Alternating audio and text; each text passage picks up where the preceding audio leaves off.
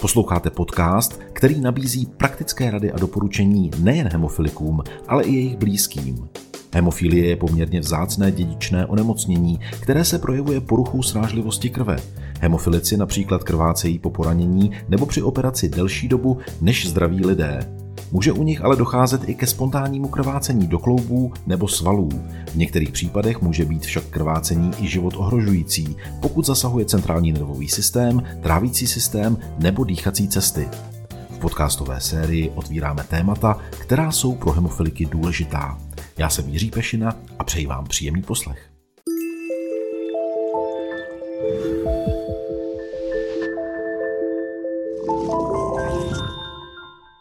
Hezký den. V cyklu Tohle můžeš a nep jak heknout hemofílii si dnes budeme povídat o fyzioterapii dětských pacientů s hemofílií. Mým hostem je Tereza Blatná, fyzioterapeutka, která pracuje na klinice rehabilitace a tělovýchovného lékařství fakultní nemocnice v Motole. Dobrý den, vítejte. Dobrý den. Terezo, já o vás vím, že přestože nepracujete přímo v hemofilickém centru, tak vy k tématu hemofilie máte velmi blízko. Je to tak, je to tak. Vlastně uh, spousta hemofiliků je mými přáteli a už vlastně od malička jsem jezdívala na hemofilické tábory, uh, potom jsem pár let působila jako vedoucí a vlastně posledních pár let jezdím jako fyzioterapeut, takže mám zkušenosti právě především takhle s dětskými pacienty v rámci těch táborů. Samozřejmě péče o hemofilika, to je multidisciplinární péče, takže předpokládám, že i na vaši kliniku rehabilitace a tělovýchovného lékařství občas nějakého toho hemofilického pacienta také pošlou. Je to tak. Vlastně v rámci té komplexní péče eh, samozřejmě je tam pro ně i eh, fyzioterapeutická ambulance, případně eh, po nějakém akutním krvácení i péče na lůžku. Pojďme si říct, jaký má vlastně význam fyzioterapie v péči o hemofiliky a když se budeme teda dnes bavit konkrétně o dětských pacientech, tak se to pojďme stáhnout právě na malé hemofiliky. Uh-huh. Uh, já bych asi začala trošku obecně. Uh, hemofilie je vlastně dědičná porucha krevní srážlivosti, která se projevuje uh, vlastně chyběním nebo nedostatkem faktorů krevní srážlivosti v krvi, konkrétně faktoru 8 u hemofilie A a faktoru 9 u hemofilie B. Vlastně tíže toho onemocnění závisí nebo je přímo uměrné na uh, hladině toho faktoru v krvi, takže nejtěžší formy onemocnění mají pod 1%. No a nejčastěji vlastně uh, ke krvácení dochází do kloubů a do svalů. No a jistě si umíme představit, jaký to potom má vliv na pohybový aparát, vede to ke spoustě komplikacím, ke spoustě změn a tam přichází na řadu právě fyzioterapie, a proto je vlastně důležité, aby byla součástí té komplexní péče u pacienta s, s hemofilí. Nechte nás teď nahlédnout uh, za dveře uh, ambulance, kde pracuje fyzioterapeut. Co vlastně taková fyzioterapie u pacientů s hemofilí obnáší?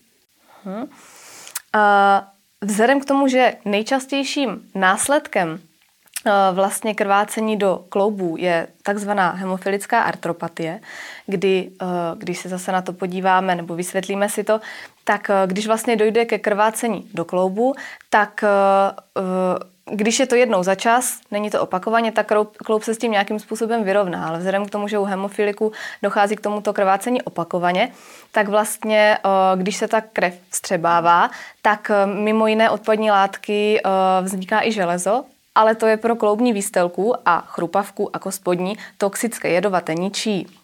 No a vlastně uh, opakovaným tím krvácením vzniká jakýsi zánět uh, té kloubní výstelky a o to hůř ona může fungovat. Vytváří různé výrůstky, různé mikroklky, uh, vede to k takovému začarovanému kruhu, kdy vlastně buď může dojít vlivem pohybu k ustkřinutí některého z těchto mikroklků, může vlastně dojít k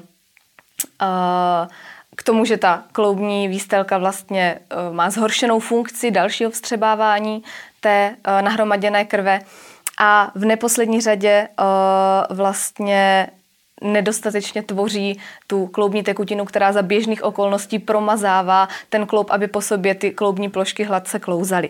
No a nejrizikovějšími vlastně klouby jsou klouby hlezení, kolení a loketní těm, ty jsou nejčastěji, nejčastěji zakrvácené. A vlastně následkem toho, když už se nějak, nějakým způsobem ten kloub uvnitř poničí, už je tam prostě nějakým, nějakým způsobem strukturální změna, tak vlastně ta, ten kloub se začne bránit tím, že začne vytvářet různé kostěné výrůstky, různé cysty, a to potom samozřejmě při pohybu e, o sebe dře, různě drhne, vznikají ochranné kloubní blokády, vede to k bolestem, vede to k omezení rozsahu pohybu. No a samozřejmě zkracu, e, zkracují se okolní svaly, ochabují a nejsou potom schopny vlastně udržet ten kloub v takovém postavení, v jaké by měl být a zajistit ho při běžných aktivitách nebo i třeba při sportu. No a právě tady přichází uh, náš úkol a náš cíl, kdy právě to nespočívá jenom v léčbě po, nebo v péči po akutním krvácení, ale právě i uh, je velmi důležitá ta prevence uh, proti vzniku té hemofilické artropatie a uh, případně zabránění progrese již vzniklých komplikací. Bavíme se o dětských hemofilických pacientech. Samozřejmě ne každý má problémy s klouby. Dnes existuje moderní léčba, která v podstatě má předcházet všem těmto komplikacím, ale předpokládám, že pohybové aktivity, určitá forma rehabilitace je vhodná pro každého pacienta s hemofilií. Je to tak? Nebo jaké doporučení vlastně pro děti, kteří jsou hemofilici, jsou dobře zaléčení a nemají problémy s klouby?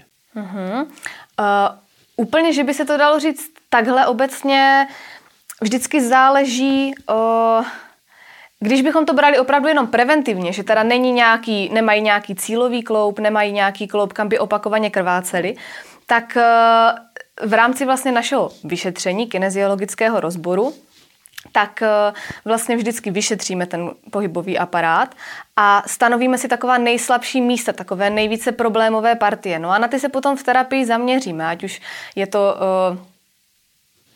ať už je to v rámci nějakých eh, aktivačních pozic, ať už je to v rámci protahování, ať už je to v rámci ošetření měkkých tkání a taková předpříprava vlastně toho terénu, aby, eh, aby mohlo dojít vlastně k co nejlepší aktivaci těch oko, nebo okolních svalů v globálních pohybových vzorech a abychom vlastně eh, tím pádem předcházeli nějakým dalším komplikacím.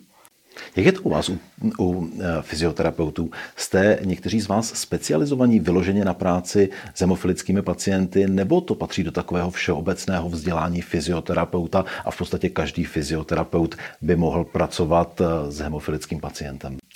Do všeobecného vzdělání to patří, e, určitě v rámci vysokoškolského studia na to padne řeč, ale není to probíráno nějak do detailu, ovšem vzhledem k tomu, že právě dnešní děti jsou na tom již díky té vynikající léčbě tak dobře, tak uh, už to ztrácí to trošku to svou specifičnost. Samozřejmě je to něco jiného po tom akutním krvácení, ale vla, vlastně v rámci té prevence, tak nám opravdu jde o ty centrace, o zlepšení vadného držení těla, prostě uspůsobení těch kloubů do co nejlepšího postavení, abychom vlastně zamezili uh, nebo aby, abychom zmenšili to riziko vzniku krvácení. Ale vyloženě specifické už, už to vlastně není. Eh, používají se na to metody a koncepty, které se používají už u, u běžných pacientů.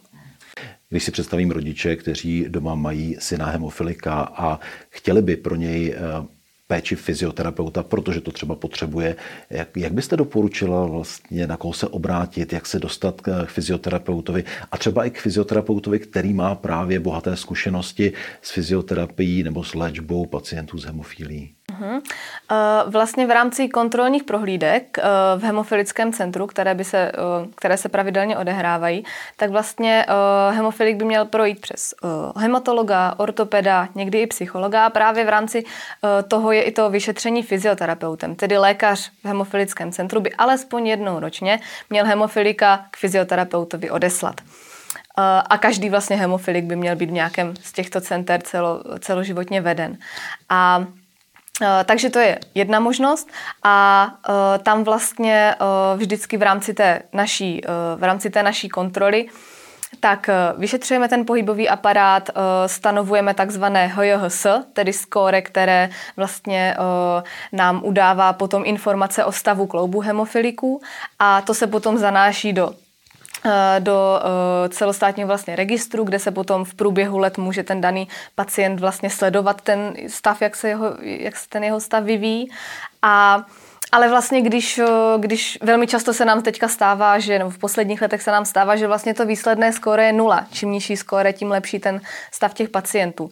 Takže, což bylo dřív úplně, úplně nemyslitelné. No takže když nezhledáme žádný závažný problém, tak eh, vlastně jenom doporučíme nějaké eh, cvičení na doma, eh, případně vlastně běžnou ambulanci v místě bydliště a pokud se jedná o nějakého těžšího pacienta, většinou teda starších ročníků, tak nebo po nějakém akutním krvácení, tak ty vlastně tam je potom vhodné aby docházel takhle k fyzioterapeutovi ambulantní formou po nějakou dobu, dokud bude potřeba.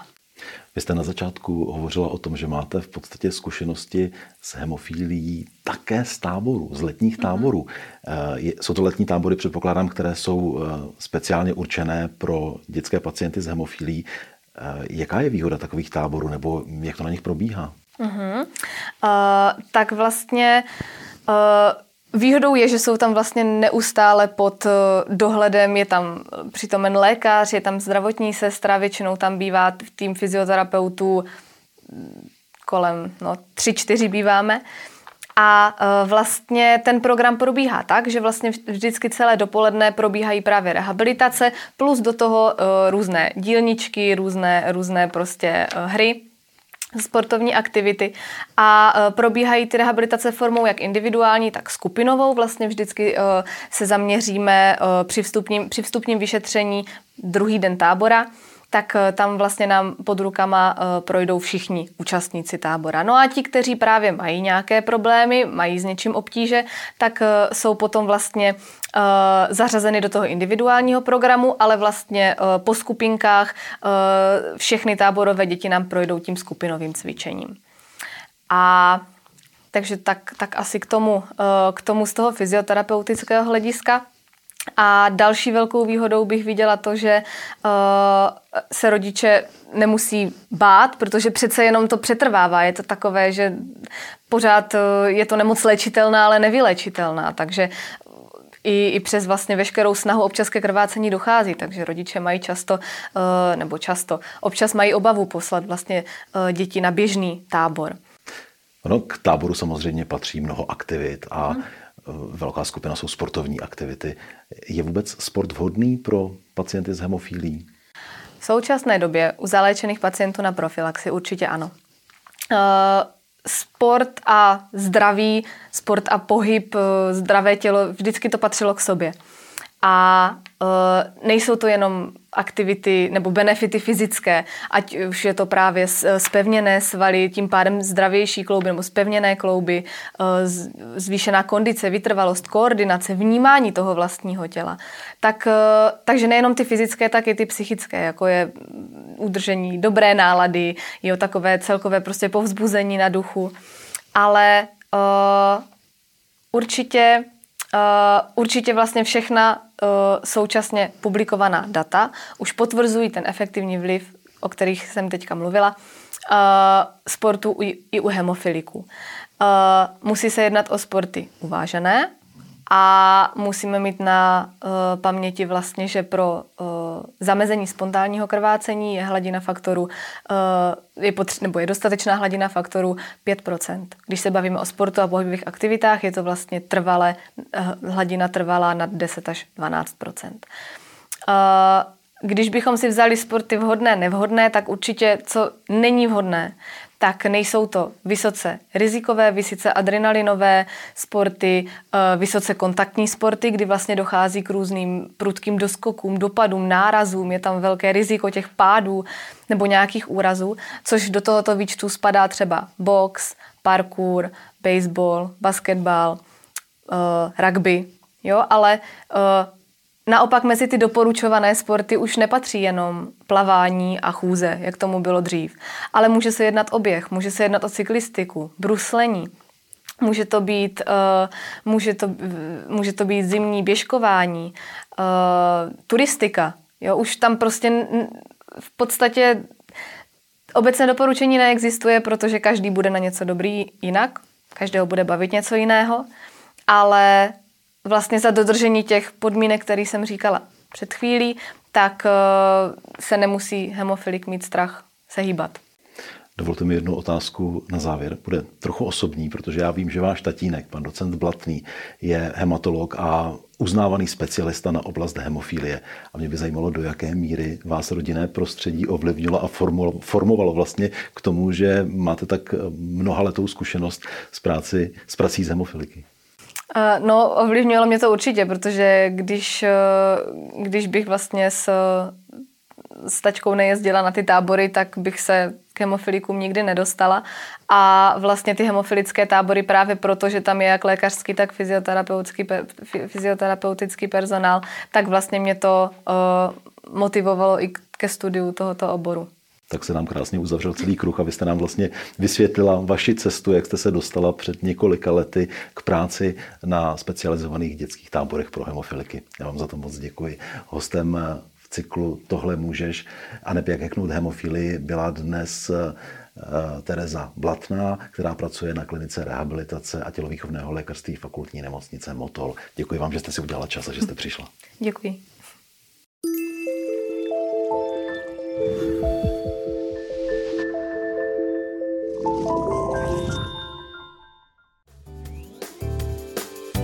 To je z tohoto podcastu všechno. Další díly najdete na portálu mojemedicina.cz a v podcastových aplikacích. Obrazovou verzi sledujte na YouTube a na Instagramu Tohle můžeš. Díky za to, že nás posloucháte nebo se na nás díváte. Naslyšenou se těší Jiří Pešina.